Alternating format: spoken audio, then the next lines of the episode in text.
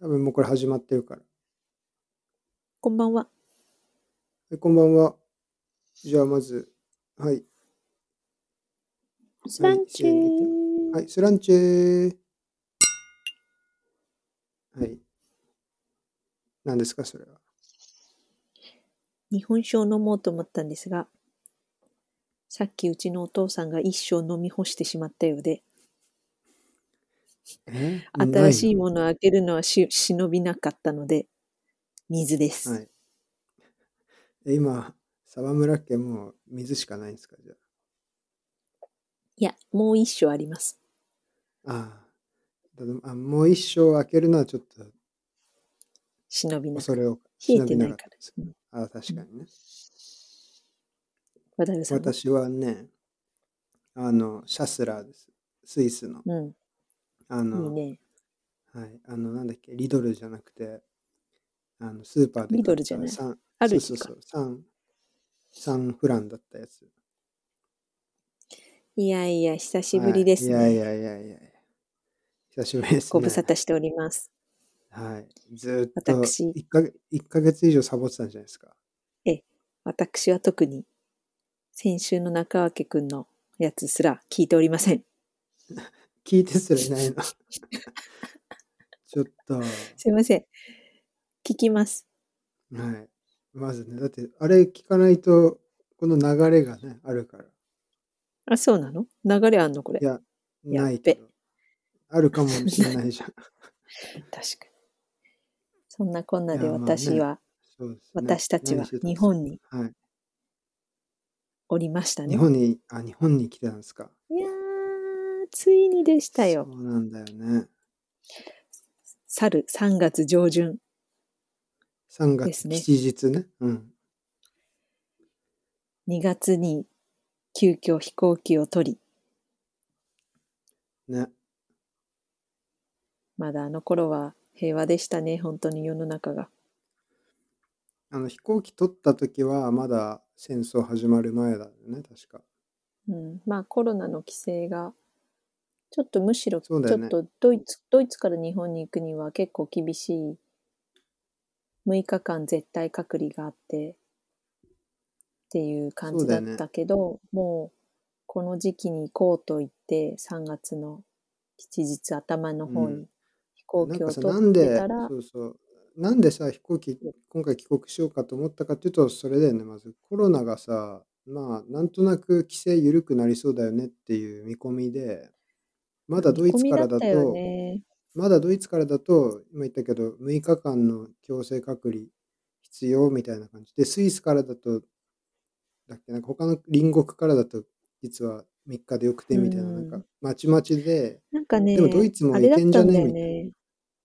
だんだんそのさ、最終最終的なその、最初は14日間隔離だったじゃない？その自宅隔離が。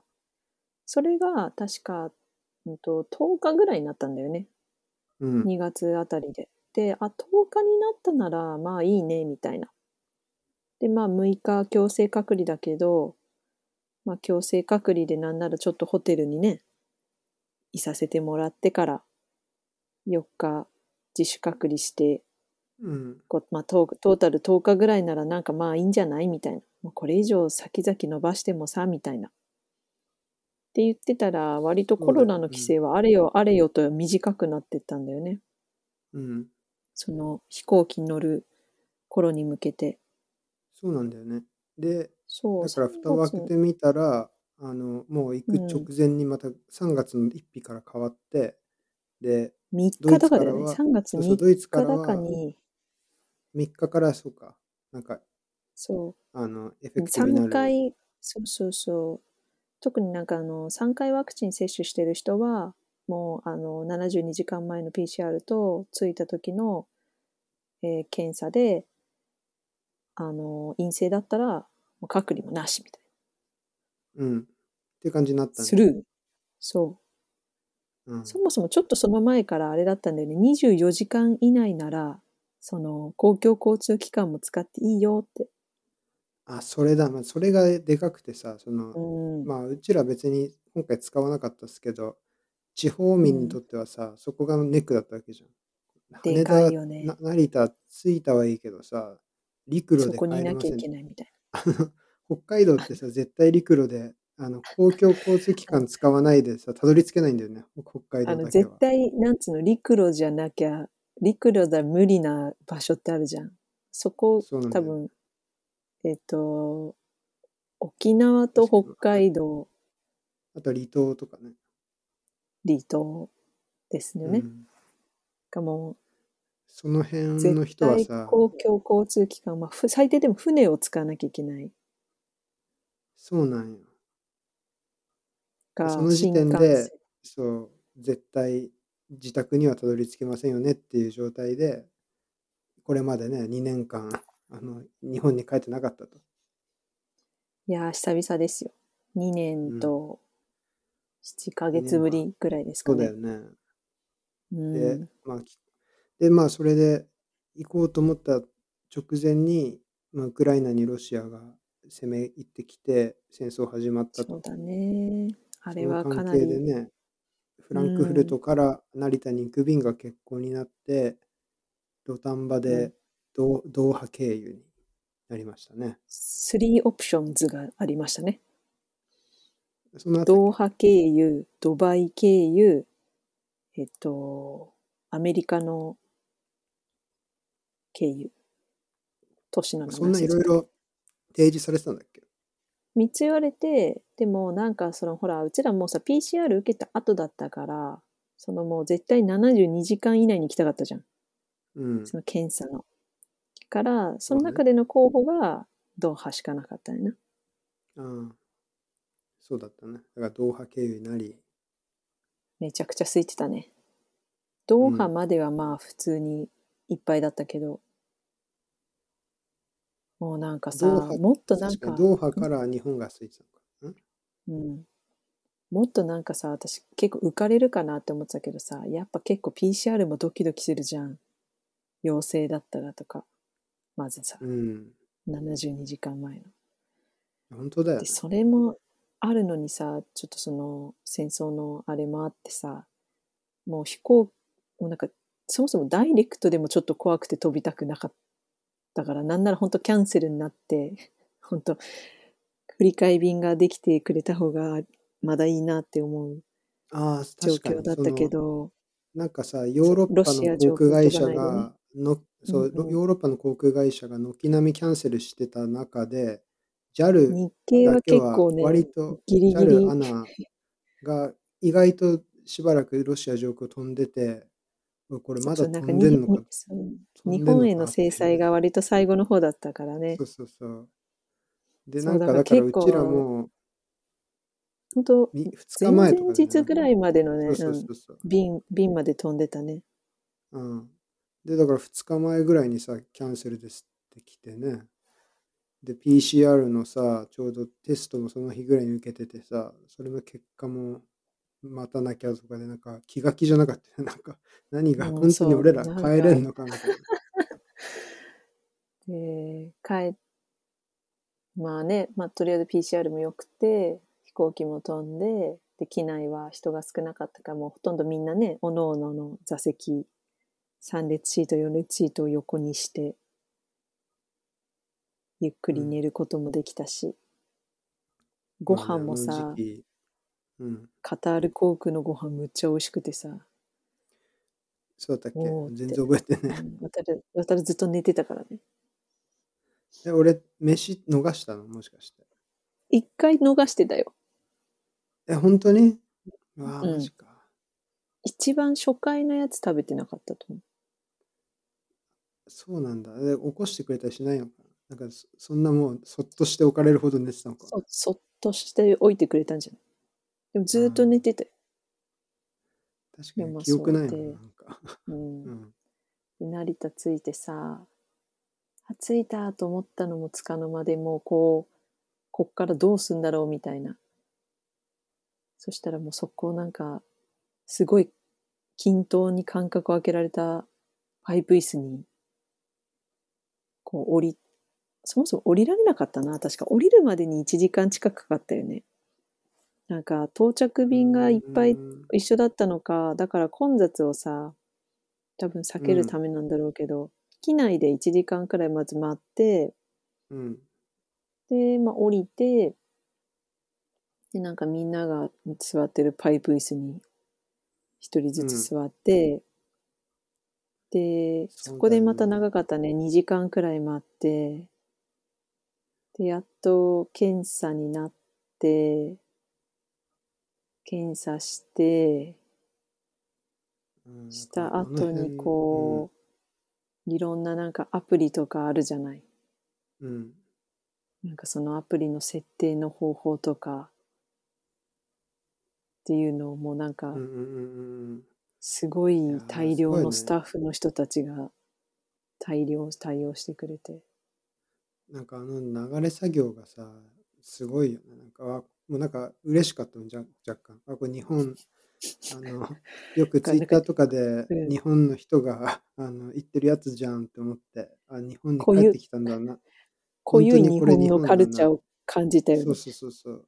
ああ、母国って思ったよ、あの時。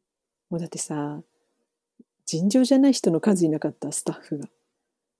なんか、そうだね、なんか、ワンフロアにもうなんか何百人かぐらいいたよね。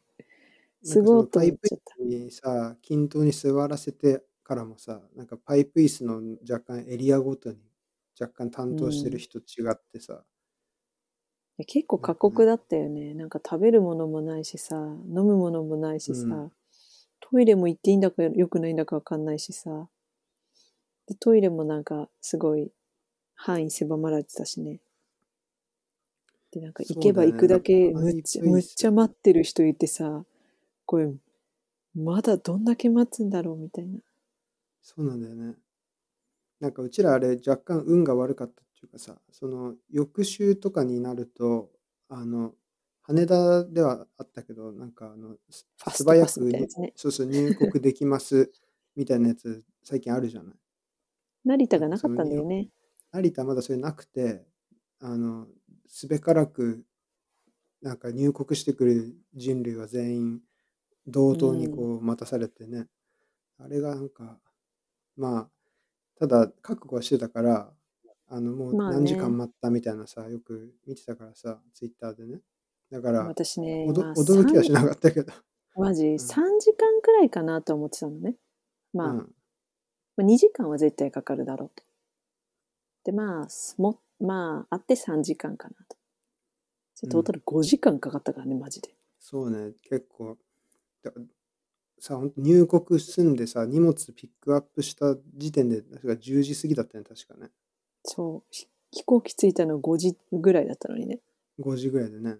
で10時ぐらいにあいやギリギリだったよね入国したっつってさ、今度なんかうちらホテル、ね、品川だかまで出なきゃいけないっつってと都心の方まで行ってね。そうそう、なんかせっかく東京来たから東京行きたいじゃんっつって。したらさ、最終電車だったよね、あれね。あれ逃してたらあ、れ、私たちはどうしてたんだ路頭に迷ってた。成成田にさ、じゃあ夜中着く人っていうのは、その後どうやって過ごすもんなんですかね。夜中でもうんバスはあるとかなのかな。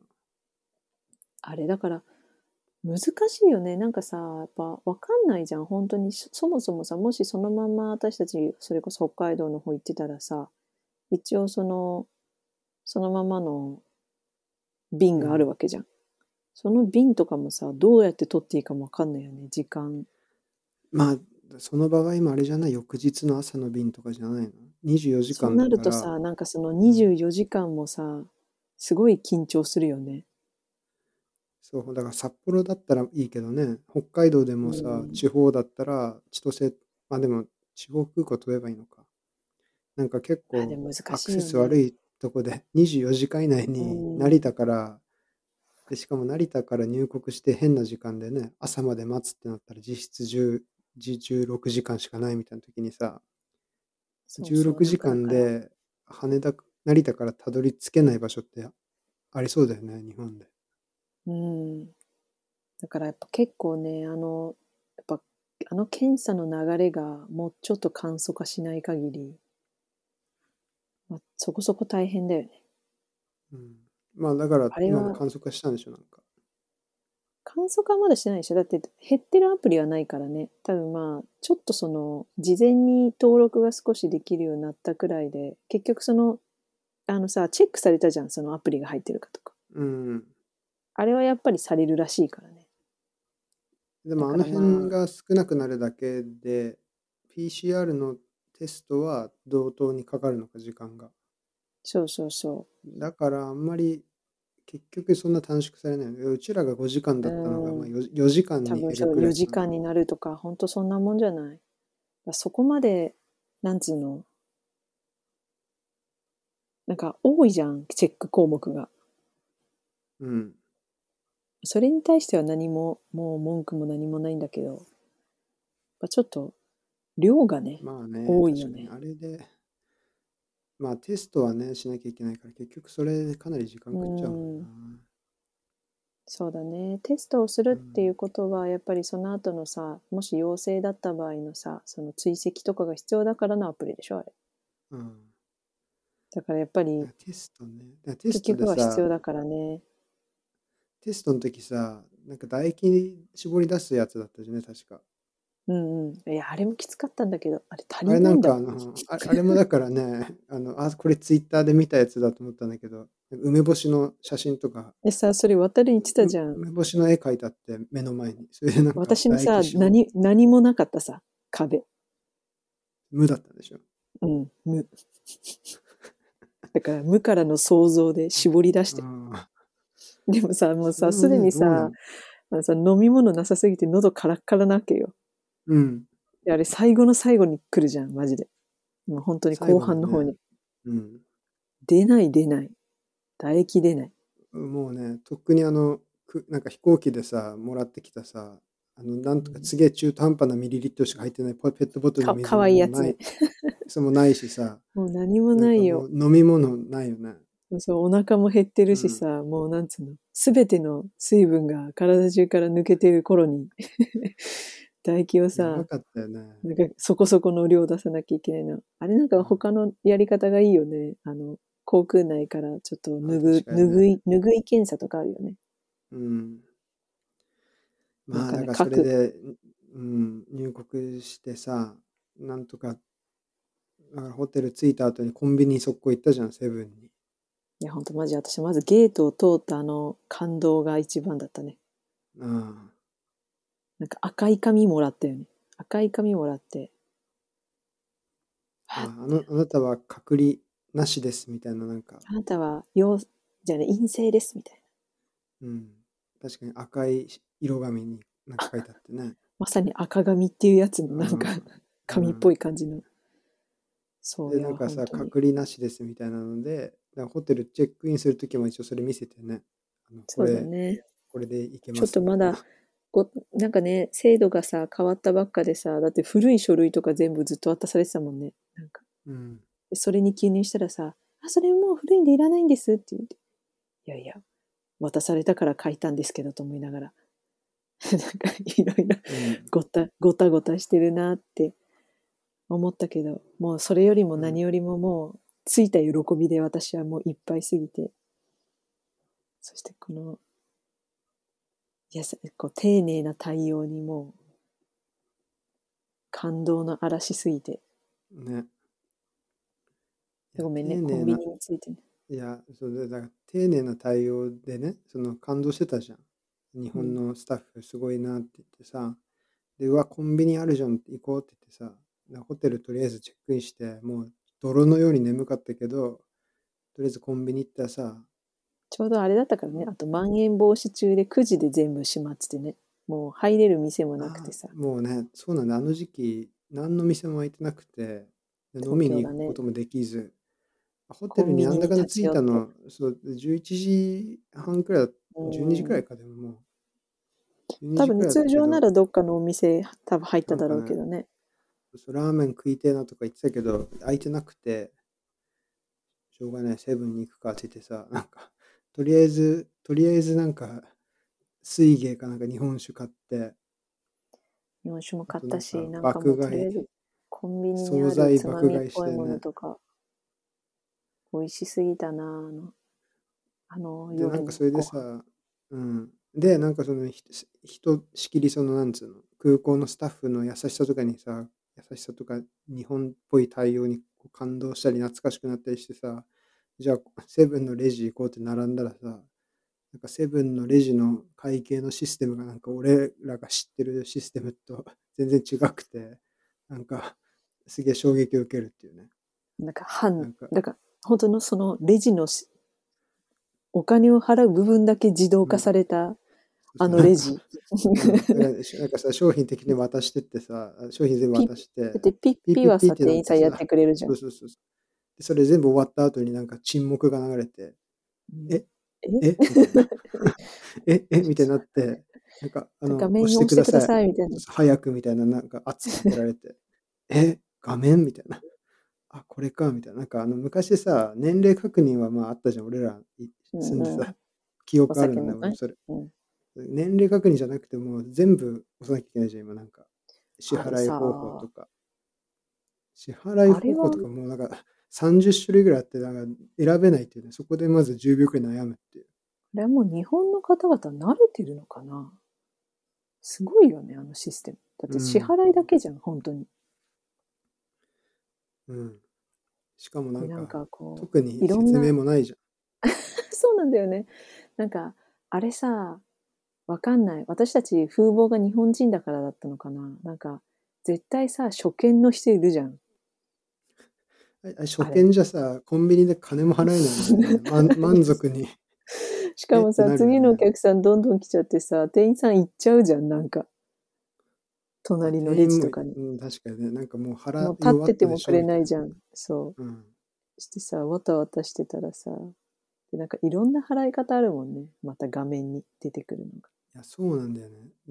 で、なんかおか、札の入れ方とかそうそうもわかんなかったし。で、俺さ、で勇気を振り絞ってね、あの、とその時まだ日本の円の現金下ろしてなかったから、着いた夜だからさ、まあクレジットで払おうと思ってさ、クレジットの、なんかマスターカードの色あったから、そこピッ、クレジットって押してさ、クレジットカードで払いますみたいなのあるじゃん。で、なんか、いつものようにこう、なんかピーってやろうとしたけど、なんか、うまくなんなくてコンタクトレスが。で、なんか今度、じゃあ差し込んでくださいとか言って差し込んでやってさ、あの、なんかこう、コンタクトレスでできるクレジットカードだけど、ここの場所ではコンタクトレスできませんみたいな。だけど、コンタクトレスの機械みたいなやつはあって、でもそれは交通系のやつとかなんつうの他のなんか、ペイペイとかね。他のそういうやつは、あの、コンタクトレスだけど、クレジットカードの場合は差し込まなきゃいけないとかさ。難しかった。あともうなんかずありすぎ。ずってと現金で払ってさ、なんか先に行かないなと思ったらさ、なんか最後 OK ボタンを押さないといけなかったらしくてさ、あー店員さんに、あ、最後 OK を押してくださいって言って。なんかもはや、ね。そこまで言ってくれるのであれば、うん。やってくれないだろうかって 思っちゃったけど。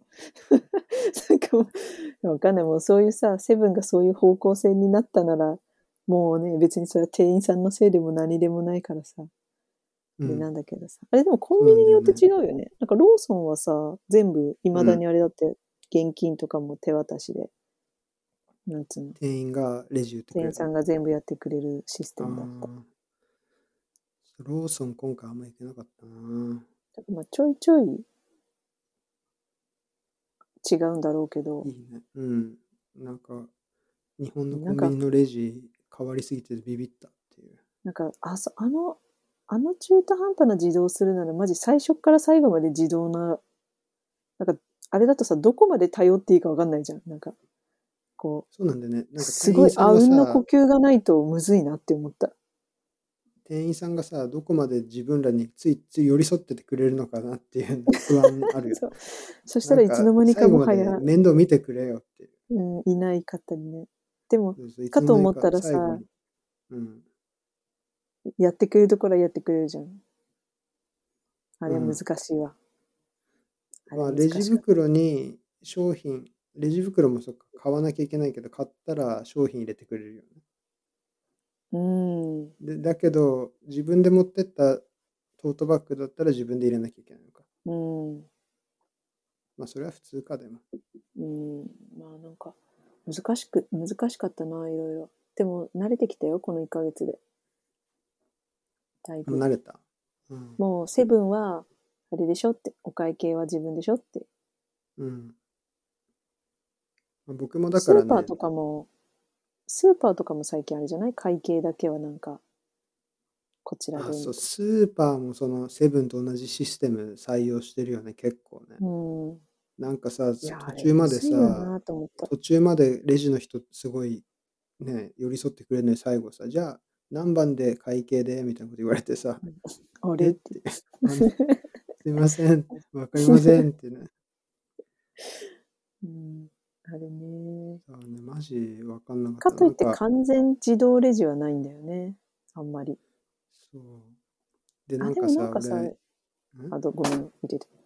ユニクロとか行ったらなんか完全自動レジだった。あ、ユニクロってあれでしょ？ガサガサって入れてさ、なんか入れた空間にあるやつ勝手にスキャンしてくれて。ふんわねりスキャンしてくれ。て。あれすごいあ。れマジすごいよね。あれいいじゃんね。あれスーパーもさ、カゴごと入れたらそうやってくれたらむっちゃ楽だ。うん。あれでもそれさ、多分各、なんか、なんつうの、レモン1個とかさ、あと、わけわかんない、あの、なんつうの、えっ、と、ジンジャー、ジンジャーなんだっけ？あの、ジンジャー1個でさ、そうそう、し生ょ姜でさ、うん、とかにも全部さ、あの、高性能のタグつけなきゃいけなくなるから、結構難しいってことなのかな。あれでもさ、ほら、日本だったらいけそうじゃない？結構個包装されてるし。生姜にも酵素あるっけ？ジンジンジャーとかもさ、うんまたじ私もジンジャーにちょっと。生姜とかもさ、海外でもさ、ほら、量り売りしたらバーコード貼ったりするからさ。もうそこら辺バーコードはね、で出るけどさ、て読み取ってあの、くれれば。いや、その、ユニクロのやつってあれ、単純なバーコードって話なのかなと思って、あれ、なんかチップかなんかの入ってんじゃないのかな。あの、紙に？そういや、だから、じゃないとさ、あれ、空間的に、例えば影になってても読み取れるっていう話じゃん。ガサって入れてもいいわけだから。確かに。あれ別にその、なんつうの、視覚的に、バーコードのあれになんかこうんう、、特殊な素材とか使ってんのかスキャンできる。わからん。でもマジあれできたら楽だよね。あれはすごい画期的だった。でもなんかさ、あれあるよね。使ったことないけどさ、あの、なんか買い物しながらさ、自分でどんどんなんか、なんか手元にさ、レジの人が持ってるあのピッピッっていう装置みたいなやつ持ちながら買い物して、なんかどんどんさ、海あれで、そうそうそうそう、あるね、最近。なんかあるよね。に日本でも、大きいスーパーだとあるね。うちらの地元のスーパーはないけど。あれあるよね。まだいいよね。あれだ勝手にさ、買い物してる途中にレジも済んじゃうから楽だよね。で最後まとめてどっかの機械でお金だけ払うんだよね。そうそうそうそう。そうあれもなかなか信頼が、信頼がなってないと厳しいよね。まあ、でもまあ、スーパーは最終的にはそうなんじゃない？あとなんかあの、もう一個、そうだな。なんかスイカ、なんか最終的に僕スイカに全部お金入れてやってたんだけど、あの、スイカのさ、お金中途半端で全部使い切りたくて、で、使い切っちゃって、残りを現金で払いたいって思ったんだけど、そういうの全然できないレジとかもあって、まあ、とにかくカオスだったっていうことですね。いや、どうですか？じゃあ、その、その後の日本は、翔子さん。私はまだあと1ヶ月いるのでね、満喫したいと思いますよ。はい。もうすでにかなり満喫してますけれども。かなりもう、いろんな地域に行って、東京、千葉、埼玉、栃木、新潟、仙台、大阪、札幌と、うん。動きすぎぬぐらい、このご時世にそんなに動いていいのかお前って怒られそうなぐらい動きましたけど。うん、まあ、ほら、あの、大丈夫じゃないですか。非常に満喫させていただいてます。よかったあ、ね。な、奈良も行きました。そういえあ、奈良ね。いやー、いいなうん楽しい日本生活を。あの、ばそうだね。ちょっとね、あの、今日も翔子さん、日本は今1時、2時ですか？も2時ですね。う。はい。見ないといけません。見るからに眠そうなんで、ちょっとやめますか、今日は。あれ、渡さんがぎっくり腰になった話はいいんですか？それはじゃあ次回ということで。次回に引っ張る話これ。じゃあしてもいいけど、いや、だから僕はもう帰ってきたんですよ、昨日、一昨日かな。そうださっきだかね。ら今私残ドイツにいて、で翔子さんまだうん日本にいるんですよね。うん。で、だから日本に行ってから帰ってくる、ちょうどあれは前日の夜ですね。あの、なんか久しぶりに友達と飲んでて、なんか座敷の部屋で飲んでて、あ掘りごたつの部屋で、で、まあ、なんともなかったんですけど、お会計済ませて、テーブル会計で。で、じゃあ、二次会でも行くかって言って、立ち上がったらなんか腰すんげえ痛くなってて、で、まあもうぎっくり腰ですよ。なんかもう全然その、どのタイミングでぎっくり腰になった、なりましたみたいなそういう話全然できないんですけど、気づいたらむちゃ痛くなってて、で、まあしょうがないから、びっこ引きながらね、二次会行って、で、そのまま翌日の朝ですよね。その夜飲んでて、で、激痛でも全然寝れなくて、で、その後、朝6時ぐらいに起きて、羽田に行って、で、私は今回ね、帰りはロンドン便だったんですよね。またその、フランクフルト便、あのロシア系、ロシアの上空飛ぶフランクフルト便はやっぱないので、えー伝説のというか、東回りのロンドン便っていうやつ、JAL のやつですね。あれ乗ってきました。で、14時間ちょいかかるのかな。で、まあ、そう、それはまあいいんですけど、で、まあ、ぎっくり腰ですよ。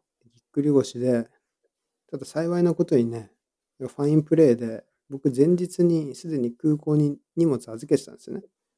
あの空港の一時預かりセンターみたいなで、そこで荷物預けてたんで、まあ朝は手荷物だけ持って、まあ翔子さんに荷物ほぼ持ってもらって、空港にビッコ引きながらたどり着いて、で、チェックインして、ほんでね、まあなんとか飛行機乗ったわけですよ。飛行機乗ってから、まあ、JAL の人に、すいません、実はぎっくり腰になっちゃってって、あの、すいません、痛み止めかなんかくれますかねって言ったら、むちゃくちゃ優しく心配してくれて、大丈夫ですかみたいな。大変ですねって言って、もう、なんかもう、なんかさ、あの、一応担当してくれるさ、CA さんってなんかいるじゃん、席の周りにいる。うんその担当してくれてる CA さんじゃない人とかもなんか次から次になんか挨拶っていうか、かけ、声かけに来てくれて、まず。で、最終的になんかすげえ、あの、CA さんの、あの、長みたいな、トップみたいな人も来て、今回はぎっくり腰の中、なんか大変ですね、みたいな、なんかすごい丁寧に、あの、むちゃくちゃ優しく、なんかいたわってくれて、もう、それで半分ぐらいぎっくり腰、気分的には治ったんですけど、まあでも全然治らなくて、で、まあぎっくり腰のままロンドンに着いて、そこからフランクフルトに飛んで、って感じですね。まあフランクフルトに着いたの夜10時なんで、今度フランクフルトで一泊して、で、フランクフルトから翌日電車で5時間かけてコンスタンツに帰ってくると。ぎっくり腰で。あーっていう。で、今もまだ激痛ですよ。っていうことですね。そそんなにオチはない話でしたね。まあ、落ちっていうのはないですよね。なんかもうね、あまりに夜な夜夜な夜にもうぎっくり腰になって早朝だったから薬も買えなかったからね、マジでどうしようかなって感じだったけど、なんか私が一回経験があってね、なんかその機内で急に熱が出るっていう昔。全然登場前まで何もないのに。熱が出て気持ち悪くなって、なんと機内で吐いてしまうっていうね。その時にマジで CA さんにお世話になって、すごい薬とか、こう、適宜声かけてくれたりとか、してくれた、毛布くれたりとかね。いろいろ冷えピタくれたりとか。そうなんだよね。っていう経験があったから、きっと大丈夫渡るの乗ったら、うん CA さんに腰が痛くてって、湿布と痛み止めを欲しいって言えば、きっとくれるよって言ったら。いやっぱりマジむっちゃ良か優しいねったな。うんなんかね、そう、だから、不幸ですよ。その、ぎっくり腰になったのは。むちゃくちゃ不幸。だけど、あの、あれがまだその JAL 便に乗るっていうことがあってね、それ良かったなってその、めったに味わえないじゃないですか。あんなに CA さんがこう、ひっきりなしに来てくれてさ、優しい感じでねまあ。他の航空会社がどうかわからんけど、うん。まあすごい丁寧だったよね、JAL。うん、少なくともね、その、私の知る限りでは、具合悪くなるなら JAL の中でなれっていう、もうめちゃくちゃいいっすよ。もう心が癒されて、ストレスも吹っ飛びますね。さて、というわけで、はい、話でした。これはちょっともうあれですね、この回。ぐだぐだが過ぎますね。いやもうやっぱ翔子さんってね、2時はちょっと眠すぎるんじゃないですか？ちょっとこれは失敗回ですね、これ。ちょっと、でもさ、今後さ、やるならさ、時差考えないとね、しばらくね。うーん。ちょっと考えよう、これ。ちょっと今回のこれちょっと、正規がないもん、喋りに。うん。あの、1.5倍速ぐらいで聞くと普通に聞こえるんじゃない？そうだね。多分。まあ、1.5倍速で聞いてください。あ、これは、まだ収録中でした？収録中ですよ。これだってまだ閉めてないんで。